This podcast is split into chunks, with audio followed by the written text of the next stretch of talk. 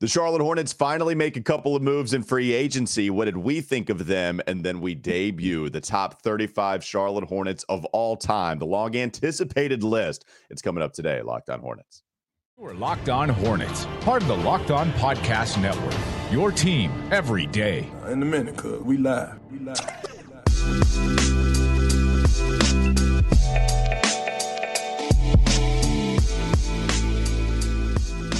It's Locked On Hornets, part of the Locked On Podcast Network. It's your team every day. Thanks for making us your first listen. We're free and available anywhere you get your podcast, and that does include YouTube. FanDuel is this uh, episode is brought to you by FanDuel Sportsbook, official sportsbook of Locked On. Make every moment more by visiting fanduel.com slash locked on today to get started. That is Doug Branson. He is sitting down. It is very different. You can see the underbill, the Hornets logo. Honestly, we get a great view of the underbill, and I know you love a good underbill real quickly find his work on his Substack, everyhornetsboxscore.com. Well, not real Why quickly, the... not real quickly. Stay there a while. I mean, lounge, you know, give me, a, give me a cup, pay for a cup of coffee while you're there. I mean, come on. That's true. That's true. Yeah, I was just going to try to say that quickly. Actually, spend a long time on every everyhornetsboxscore.com. Why, why, why the less enthusiasm? Just not feeling it today? I know I'm definitely feeling it. I mean, we've got some big signings to talk about. Okay, we've got some exciting quotes from some new owners to yep. talk about. I am pumped. Um, I'm stoked. But I worked out. And I don't know if you've ever worked out uh, recently or ever, Walker, but I don't advise yes. it. Um, I, I worked out did a few too many squats. Um, it's difficult to stand. It's difficult to sit. It's difficult to exist right now. I'm doing my best.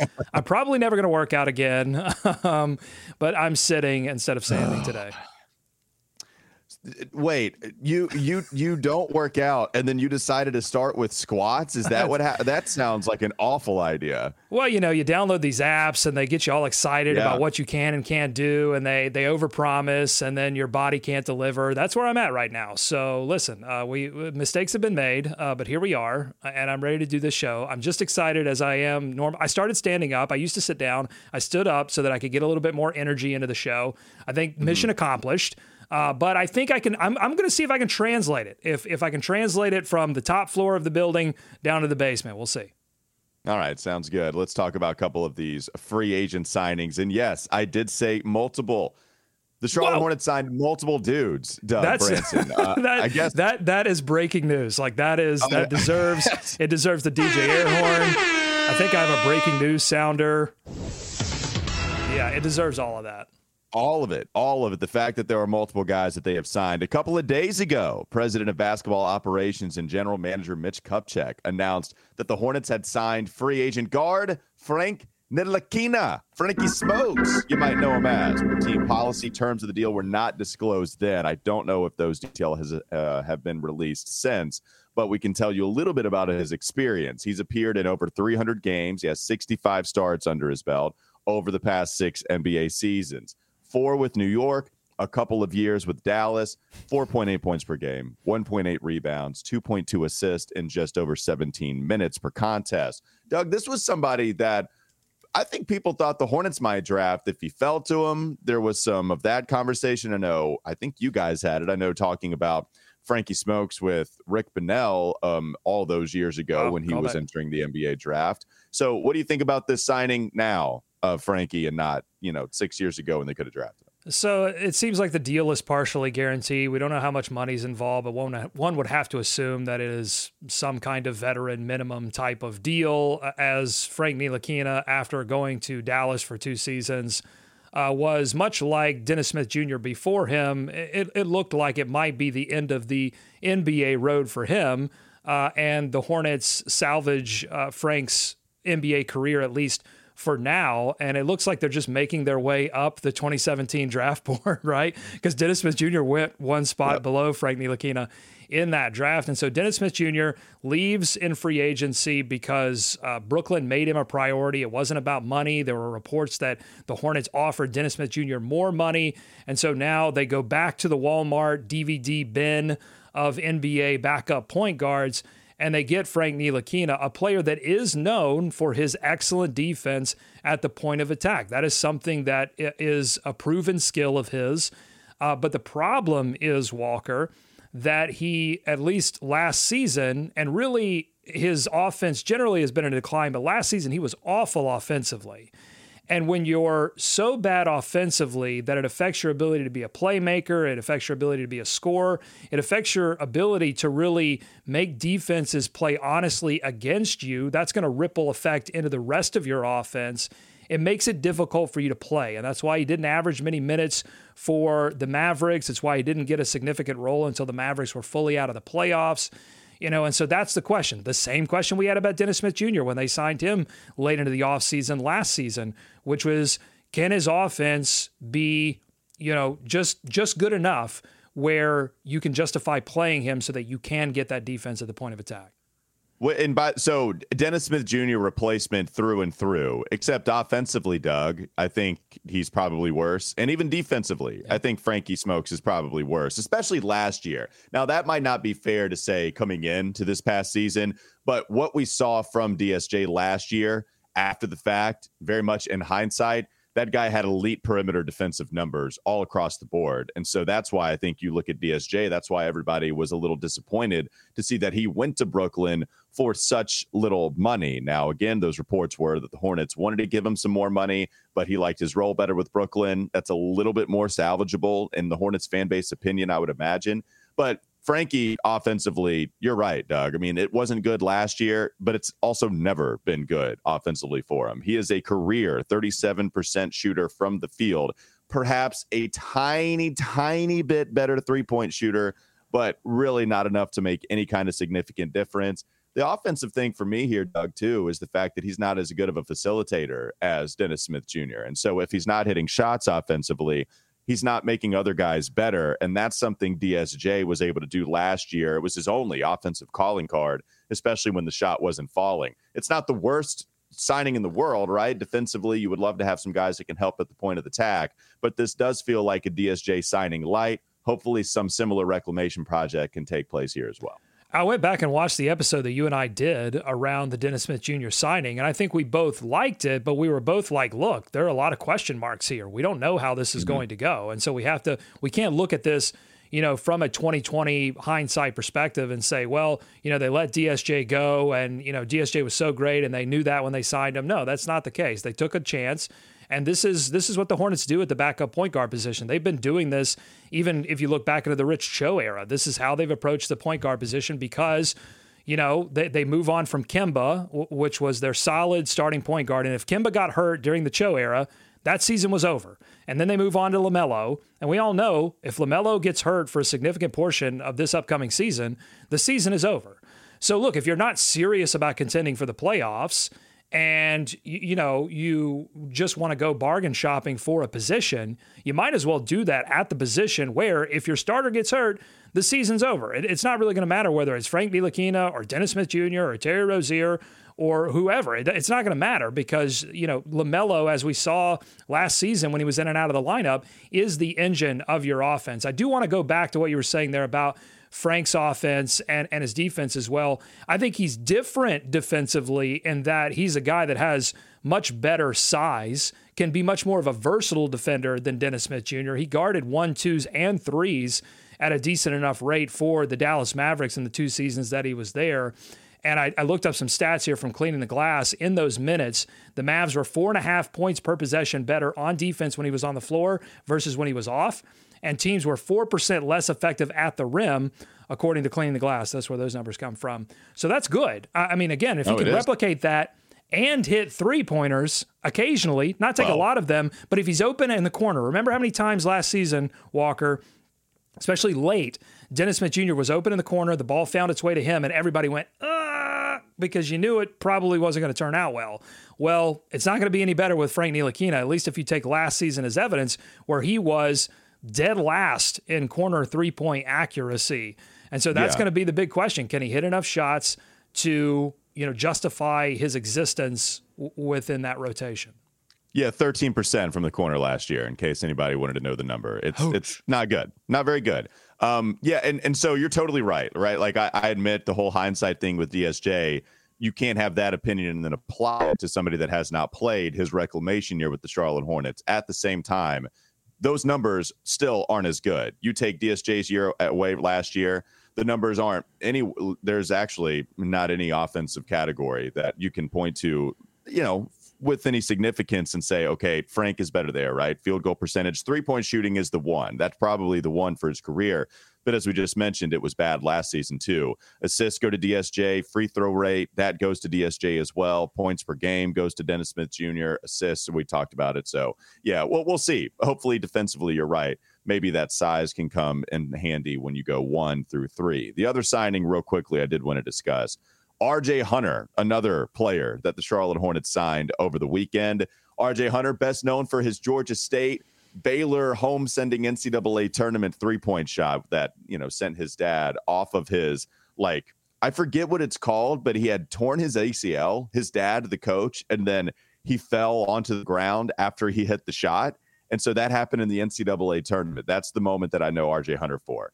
Draft pick in the first round by the Boston Celtics and never really made it with Boston, Doug. What do you make of this signing with RJ Hunter now? uh, you know, you're going to see a couple of these like training camp type of deals, you know, exhibit yep. 10, whatever. And that, and that seems like what's happening here. It looks like he's got some pretty good stats in the G League. He spent a couple years with the Erie Bayhawks and I think dropped a 40 piece on the Greensboro Swarm. So maybe they just got to look at him in that game and said, wait, maybe there's something here. I mean, you hope that as a franchise they hit on a couple of these type of moves. I mean, these are the type of things that we look at Miami and go, man, where did they find these – these pieces. And well, they made these kinds of signings and they worked out for Miami. And you hope that a few of these work out here. It's good that RJ Hunter's getting another opportunity. Seems like, you know, he's a a guy that's, that's stuck it out is is not uh, you know is at least hung on to the fringe of G League as opposed to going overseas permanently. So we'll see we'll see what RJ Hunter can do. Yeah, last played a game for Boston, and that is just one game in 2018 and 2019. That's his last NBA game and actually flamed out remarkably quick for a first round pick. You know, RJ Hunter played 36 games his rookie year for Boston and then played nine total 2016 17, 17 18, 18 19. That 18 19 season going back to Boston and just playing one game. So it's been a while since he's played. he has not played much for a first round pick. Just still, you don't, when you see a first rounder like that, I, I feel like you see more games usually before they flame out. But you're right. He is hanging around somehow. And the Charlotte Hornets decide to give him another chance. Most likely three point shooting. That's what his thing was coming out of college. Can he knock down threes? Can you just knock down the open threes and then maybe you'll get any kind of minutes whatsoever? But you're right, Doug. It's these training camp deals, probably not investing a whole lot into them. Any last words on the signings they made over the weekend? Well, I think it just indicates that the roster minus PJ is essentially set. I mean, I think the the major rotation is essentially set, except for backup point guard at this point. And so any signings you see uh, moving, you know, towards the season are really just going to be about getting guys in training camp that are going to challenge your major rotation pieces and get everybody ready to go. But I don't think that this is a team that is like serious about contending in the Eastern Conference. I think this is a team that feels like, hey, we've got some young pieces, we've got a new ownership group, we want to evaluate what we have, and then maybe in the next couple of years make some more serious moves. All right, sounds good. Couple of uh, perimeter helpers that uh, you would think, you know, at least with Frankie Smokes more so, and then a training camp guy and RJ Hunter. We'll see what happens with him. Let's talk more about the Charlotte Hornets and some changes within the organization. Coming up next on the Locked On Hornets podcast. Don't go to sleep on the Hornets just yet. Doug already went solo on this topic, but I have not given you some of my thoughts on the comments made by new ownership, Rick Schnall and Gabe Plotkin, and some of the interesting details that came out about their beginning tenure with the Hornets organization. We'll get to that in just a moment, but not before I discuss FanDuel with you. We appreciate FanDuel as always for sponsoring the show. This episode is brought to you by FanDuel, and football season is about to kick off. FanDuel is giving you the chance to win all season long because right now, when you bet on a Super Bowl winner, you can get bonus bets every time they win in the regular season. Just pick any team to win the Super Bowl, and you'll get bonus bets for every single victory. You can use your bonus bets on everything from spreads, player props, over unders, even more than that. Visit fanduel.com slash locked on. Start earning bonus bets with America's number one sports book. That's fanduel.com slash locked on. Visit fanduel.com slash locked on. More locked on Hornets coming up next. Is locked on Hornets. I know a lot about the weight room. I know a lot, a ton, ton about the weight. I, I, I don't I don't lift a lot of weights, uh, but I do kind of stand around the weight room. I sort of I kind of are you using that? Are you you're good? Okay, good. Okay, yeah. Good. And you know, no, I stand around the weight room a lot. Do you have the high socks and the headband on with your hair tied back? Oh yeah, big like white tube socks for sure. Yeah. Yeah, headband. Yeah, I've got it all. I've got Yeah, big head, these big head, these headphones right here that you see me wearing on YouTube right now. I take these into the gym. That's not just you know, it's about looking professional. You got to look the part, right? Dress for the job that you want. That's how I feel about how I am in the weight room. It's time for more of the Locked On Hornets podcast.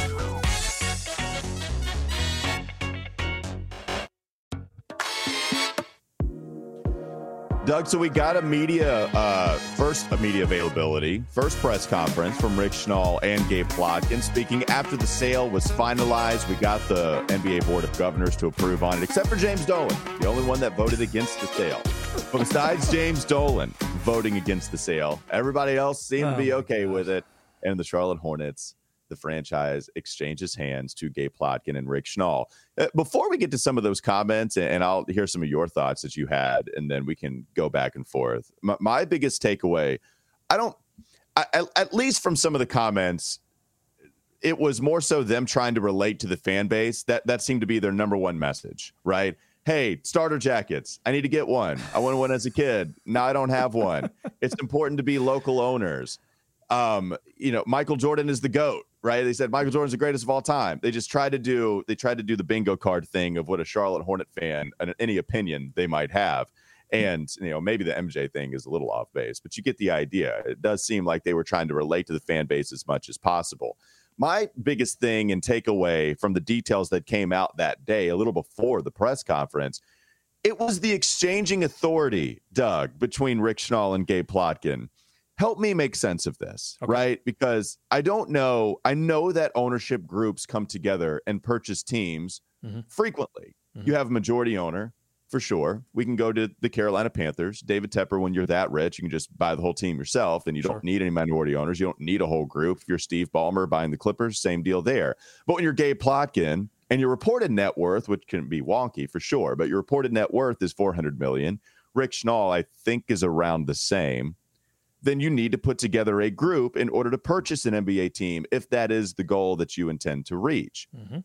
But Rick Schnall, for the first five years, is going to have control, Doug.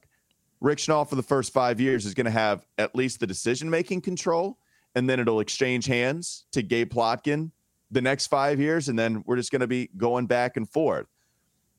Look, I just I don't know what kind of precedent this has. I don't know if there are any other teams that operate this way. And this is an ignorant question from me, right? This is not me trying to prove a point. Oh, this is so terrible. This is the worst thing ever. I'm just generally curious. Do other teams operate this way where in five years, another owner will have 51%? con- Like, will he get final say? Or they probably won't operate that way. It's probably something to do with the finances. Wish we would have got more clarity around that during the press conference. What say you on that way of thinking and the way that is divided up, Doug? It's it's interesting. I, I don't Yeah. know if it's necessarily unprecedented. I know there are more than ten NBA franchises that are not sole owned. That Sure. are I think it's I think it's close to thirteen, almost almost half of the franchises are not solely owned by one individual, and and so you have multiple. And I'm talking, you know, I'm sure there are like you know minority stakes all across the league but i'm talking about you know significant minority stakeholders. I, I think it's a, a bigger number but it, it, i don't know the answer to your question in terms of you know the five year handoff situation. I think it's interesting when you have two personalities at the helm you know what how is that going to work? Will will it work? And and rick schnall seemed to make it sound like that it was a feature not a bug that they wanted to you know do it together so that it was more fun to make those kind of decisions together as opposed to one person having it i think it was also about financial considerations of finding the funding in order to Yes. you know Yes. as the, that, that's the Yes. thing is these franchises as the valuations go up up up up up up up there are just going to be less and less people that have the funding ability to take sole control over a franchise so i think you're going to see more of these kind of arrangements I think you're going to see more foreign investment get involved in in some of these franchises. Maybe some Saudi money comes in. There's been a lot of talk about that, and you know, it seems like players are okay with it. It seems like uh, you know uh, that everybody that stands to make money is is okay with that. So I think you're going to see some more of these weird, you know, situations. The question is, will it cause drama?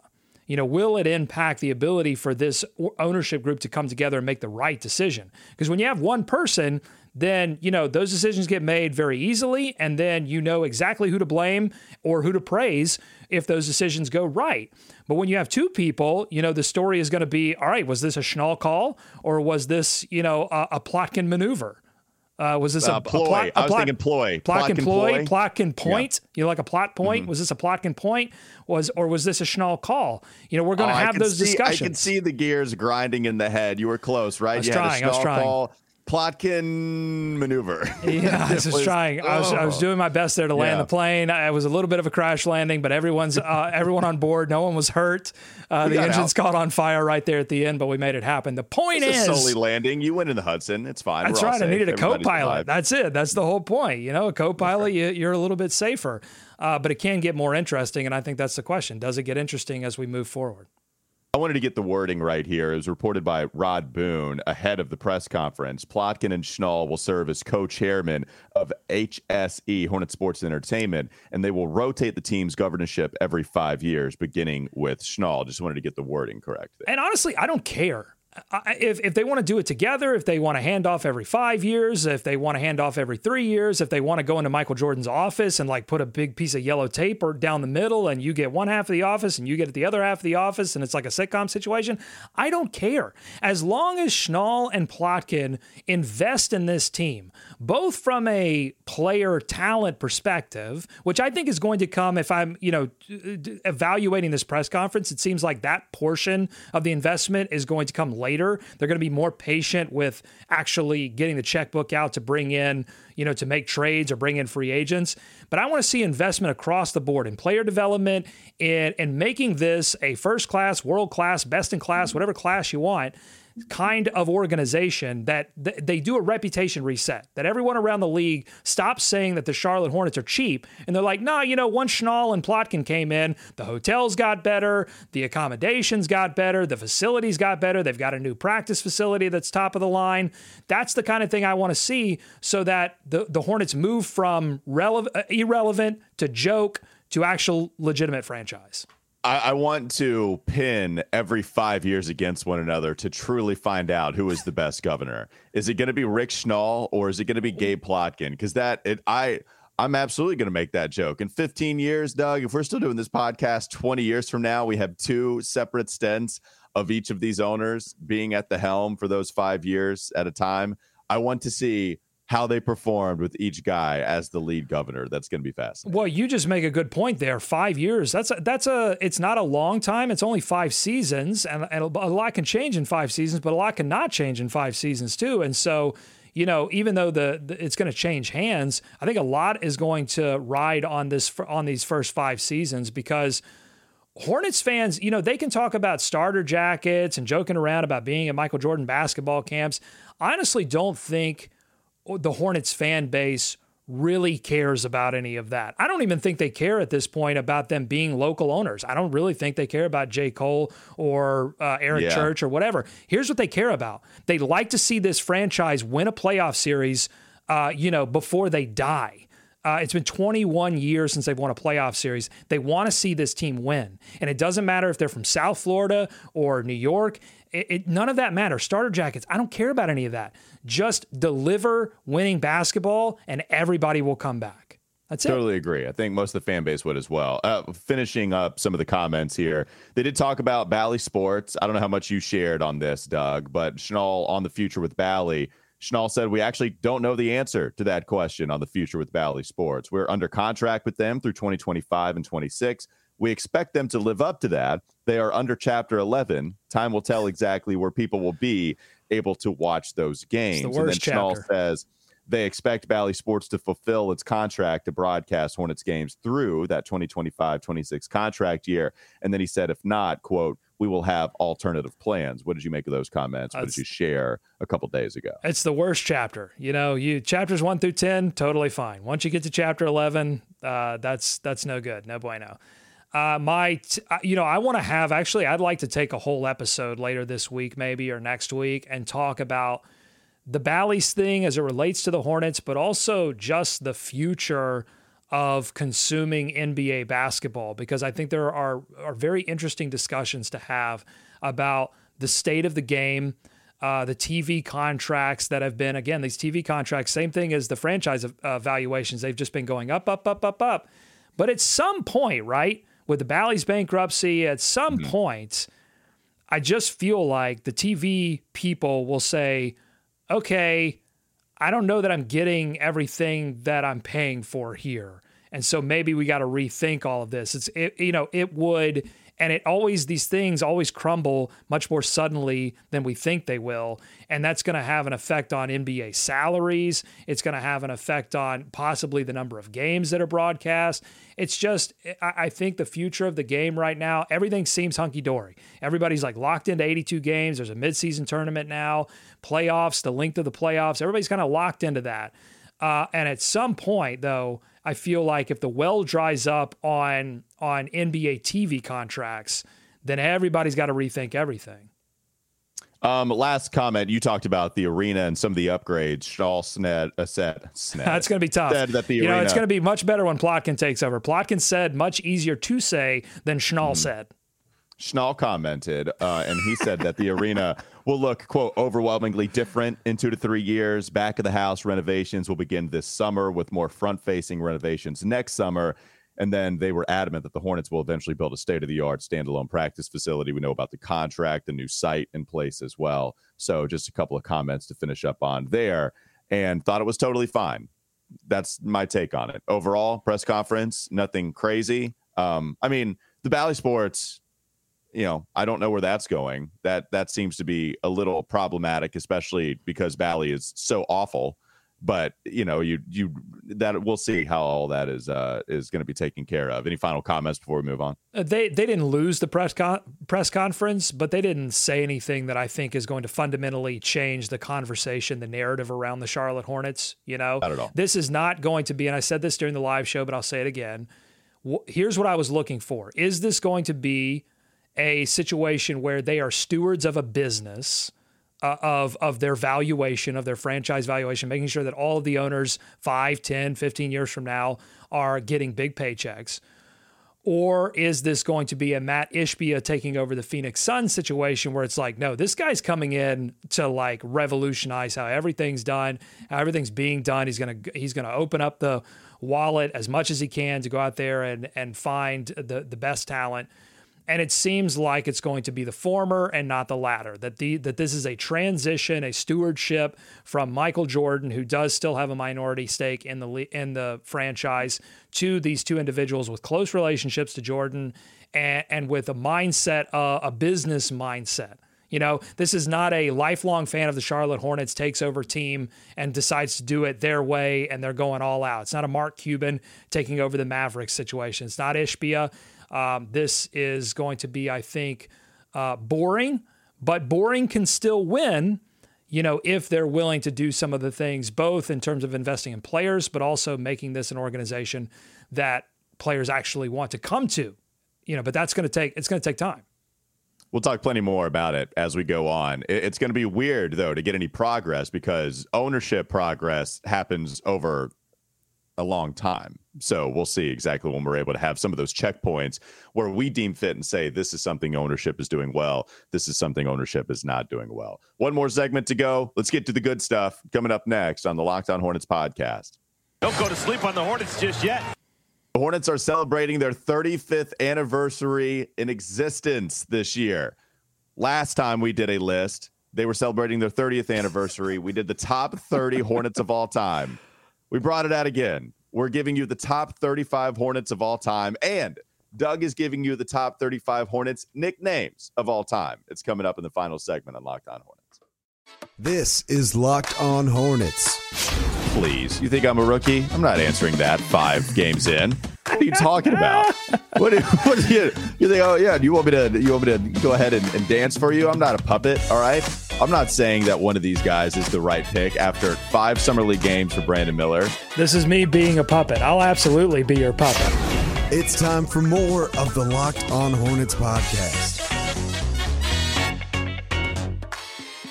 Doug, the moment's here, okay? At least we're going to launch the very beginning stages of releasing our top 35 list, my top 35 Charlotte Hornets of all time, your top 35 Charlotte Hornets nicknames of all time. It's Let's a great go. category.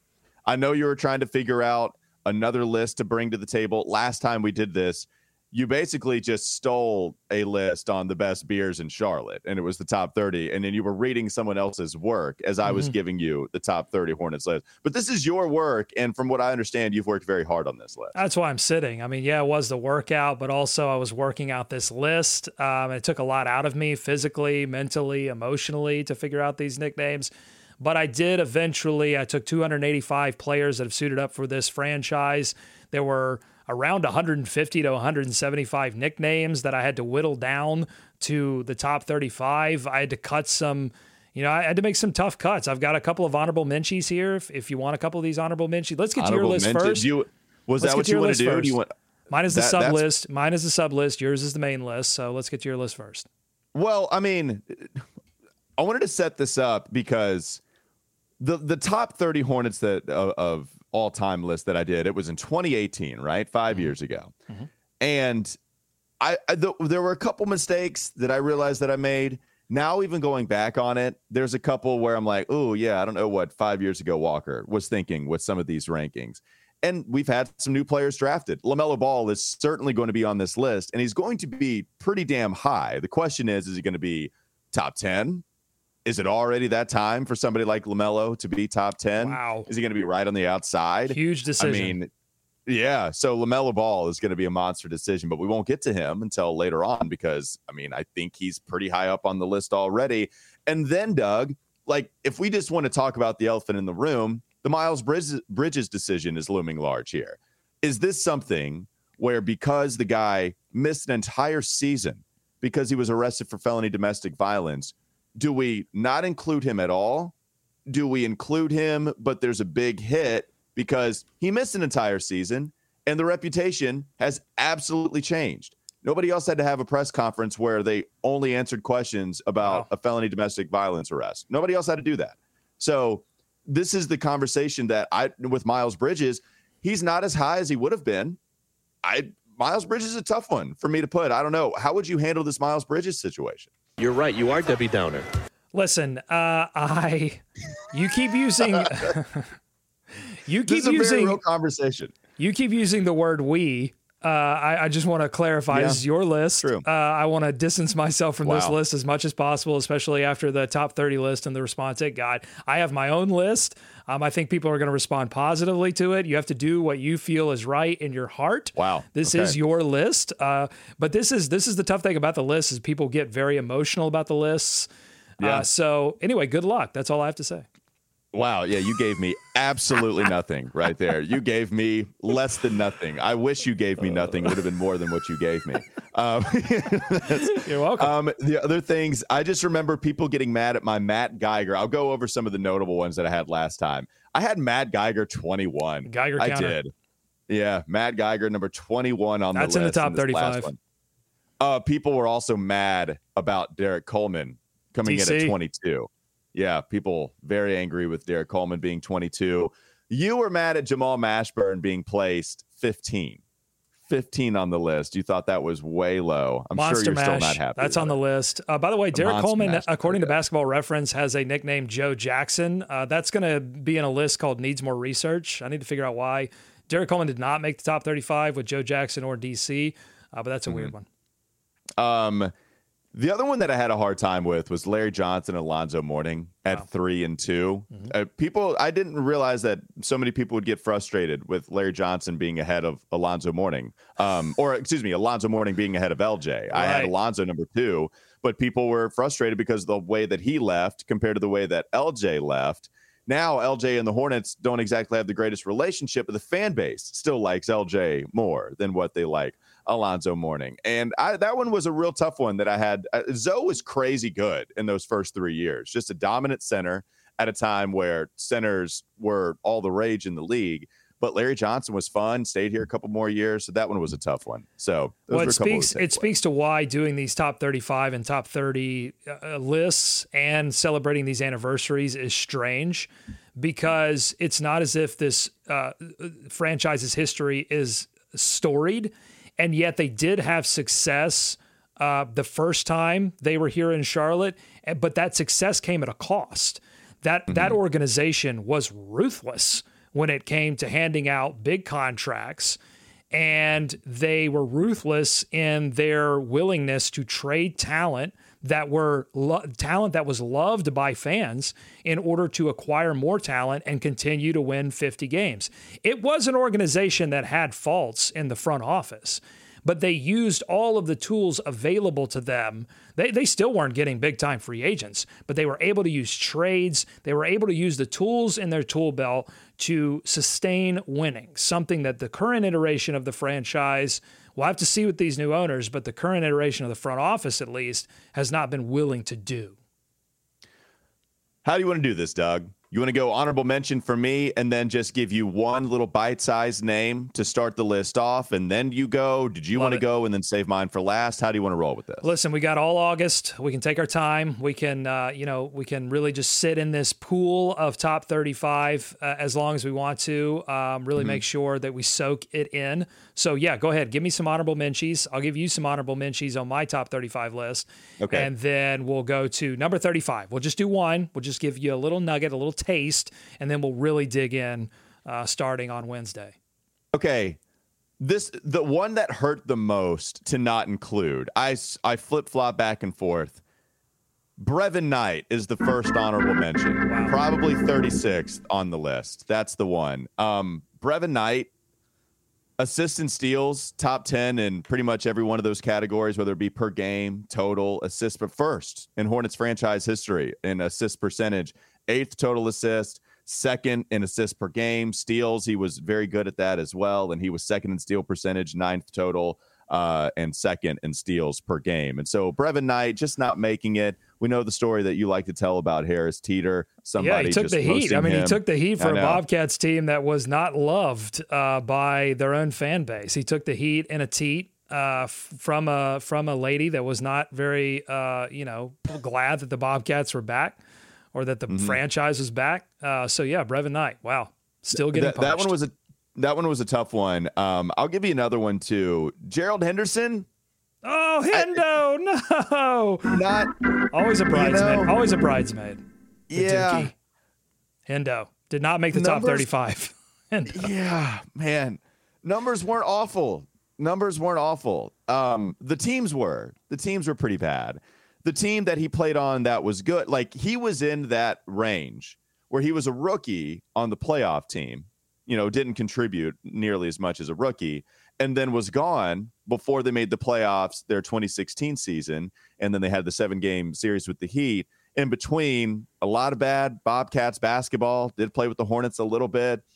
I don't know. Does it feel right to you that Brevin Knight and Gerald Henderson aren't on the top 35, or can you make a, any assumption on that yet? I got to hear where where you are at 35. I think that's going to give me okay. a good gauge about whether they should have made it or not. If 35 is better than those two players, then I think I'll feel better about it. Uh, but yeah, I mean, first glance, Brevin Knight and Hendo still feel like on the now. If we do a top 40 and they don't make it, then listen, you know, five years from now when Plotkin takes over, when the Plotkin thickens and uh, you know you do a top 40 list because we're celebrating this again for some reason, then mm-hmm. I'm going to be upset. Well, I mean, think about it. Mark Williams, does Nick Smith Jr. pop off? Like you already are adding to there. Amari Bailey, your boy, and my guy James. All they, I don't even know if they made the list already. We can do a top forty right now. Um, why don't you give me some honorable mentions, as you like to say, for your nickname list? A lot of honorable mentions. I'm going to go with the guy that's going to probably be at the top of your list. Uh, very short uh, nickname here, and that's Zoe. Zoe gets an honorable mention, does not make the top nicknames. I got to give you some criteria oh, wow. for these nicknames, okay? Uh, okay. For yeah, the shortening the of the for the shortening of the names, it has to be like a, a cool shortening of the name, and I just didn't feel like Zoe quite got there for Alonzo Mourning. But also, I took into account how well the player played. Did they deserve the nickname? I like creative nicknames. Um, I, and I like nicknames that don't necessarily have to do with the name, but had to do with the game. So I took that into account as well. You know, if if it was reflective of who they were as a player, that I I definitely took into account. So that that are those are some of the factors that went into this list. I'll give you four. I'll give you a couple more honorable mentions. Malik Monk, God of Dunk. I love the rhyme there. Well, I yeah. love the I love the rhyme there, but it didn't. I don't think he quite lived up to the nickname. Uh, there, uh, Vernon Maxwell had a cup of coffee with the Charlotte franchise. Uh, so Mad Max was his nickname. I love that nickname. Steady Eddie, Eddie Johnson, another fun one, but didn't quite make Ooh, it these there. These are good too. Yeah, uh, these are good. Well, listen, I mean, some of these are yeah. are even better. MKG barely didn't make the list. I really like the shortening of the name there. It sounded strong. It sounded, you know, MKG. It just really came off the tongue well. Uh, but MKG barely missed the list here. Uh, final one, Lance Stephenson, born ready. I think we know why he missed the list. He wasn't quite yeah. born ready to play for oh, the Charlotte man. Hornets, but it's a fun nickname. So yeah, but I love it though. But I, but born ready is such a great nickname. All right, do we just go ahead and start this thing off with one? Just give you one taste. Number okay. the the top 35, the 35th best player in Charlotte Hornets history or Charlotte franchise history is Cody Zeller. Whoa! God Zeller. Wow. Cody Zeller makes the list. I wanted to put him higher. Part of this is what the fan base thinks of Cody Zeller. It's still my list with a twist, maybe a little influence of Hornets fandom. So with Cody Zeller, fourth all time in games played for the Charlotte basketball franchise. Played the fourth most games ever, Doug, That's with funny. this franchise. Top five, top 10 in the categories you might think rebounds and defensive rebounds, he's fifth, and offensive rebounds, he's third. Total, he's fourth all time. If you look at the amount of blocks, he's sixth all time on the franchise list in total blocks, outside of Elden Campbell, Gerald Wallace, a couple of other players that are going to be ahead of him as well. I think also this speaks to the whole does a lot of stuff that isn't in the box score. We can go to the record, and I know that's your favorite.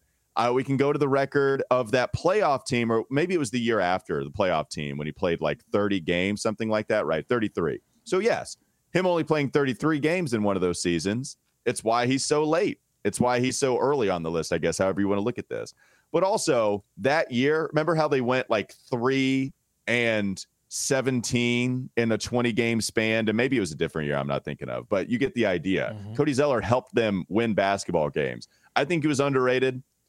I wanted him to be on the list for how long he played. And also, the other thing is just a little bit of narrative moment here. Not the totally wrong pick in no. a Rich Cho era. No. When you go back and look at that draft, Cody Zeller going where he was, unless you want to do something stupid and compare him to like Giannis. Yes, Giannis should have been the number one overall pick, no doubt about it. But if you're going to be reasonable about this and put the players that were actually in consideration to be taken ahead of Cody Zeller at that time, Cody Zeller, the right pick, surprisingly enough. CJ McCollum, I believe, in that one as well, but was 10. So Cody Zeller, 35. What are your thoughts? No, I think it's the right move. And I think you're good for Brevin Knight and Hendo not being as impactful to this organization. Because look, Cody Zeller was available. and he came, you know, he was a flexible guy that you could play off the bench. You could play as a starter for a little while. And look, you know, I mean, he showed some value in an NBA finals for the Miami Heat or a finals run at least. Mm-hmm. Um, so he's still got value out there in the NBA. But Cody Zeller, look, he could take a licking and keep on ticking. Uh, was known for the amount of abuse that his uh, uh, big handsome was another nickname for Cody Zeller that that big handsome face took. You know, uh, he took a bruising for this franchise, and for that, he at least deserves to be top thirty-five. Okay, yeah, I know. I felt I almost wanted to put him higher, but it's going to be tough to try to figure this thing out. Give us your 35th mention here on the uh, all-time nickname list. It came down to two. The the final honorable mention goes to Jason Maxiell for the Baby Eater. So that's my OLI number one, Jason Maxiell's nickname. It's How is true. that not number one? Yeah, oh, I don't gracious. know because because the, the Detroit Pistons gave it to him. So Yeah, I took okay. some points off for that because that franchise is uh, just thinks they can compete every year and don't, and they get on my nerves. And so he got some points docked off for that one. But going to number 35 is the Baconator, Dwayne Bacon. Very good. Very good. didn't quite live up to that nickname, but the franchise really leaned into it. There was a bacon bobblehead at one point. Oh, they Oh, I think I have it over there. Actually, yeah, it's somewhere. They wanted send it to me. They wanted they hmm. wanted it to be a thing. It unfortunately was not a thing. Steve Clifford was in love with Dwayne Bacon, uh, brought him to the uh, Magic franchise as well. Uh, but Dwayne Bacon, number 35 with the Baconator. And folks, it only gets better from here. So many good nicknames. And I've so done my research on, on a lot of these. Uh, so we're going to do some fun history on these as well. Uh, by the way, fun fact about Dwayne Bacon started his first ever NBA game because Nick Batum was out. So as a second round pick, started his first ever game. And then James Borrego, going into his second year or third year, whatever it was, was like, yeah, if we have a good year, Dwayne Bacon's going to be a large part of it. And then the first month of the season just misses. Good start like that. That's a bad mistake. You just love to hoop. I wanted Dwayne Bacon to be so good so badly, and it just he just Me kept too. missing shots. Me too. I know. It Didn't work tough. out. All I don't right. think he's going to make your top 30. I don't think he's going to make your top Yes. 35. I don't want to spoil anything, but I don't think Dwayne Bacon's No. going to make your top 35 Hornets franchise players of all time. He was an honorable mention for top 70. He was, but I had to leave him off. All right, that'll do it for Locked On Hornets. Thanks for making us your first listen. We're free and available anywhere you get your podcast. That includes YouTube. Now, please make your second listen game to game NBA, especially during the season, because they talk about every moment, every top performance, and every result. Locked On Game to Game covers every game from across the league with local analysis that only Locked On can deliver. Have a great rest of your day. Remember, we're only going to be on three times a week for the most part. I think we're going to be on on Wednesday, and then Thursday is the schedule that Yep. we have. So no Tuesday show, but we are going to give you a Wednesday and then a Thursday show, and that will probably more or less be the default schedule for the rest of the month of August. So have a great rest of your day, and then we'll be back with you on Wednesday. Bye bye.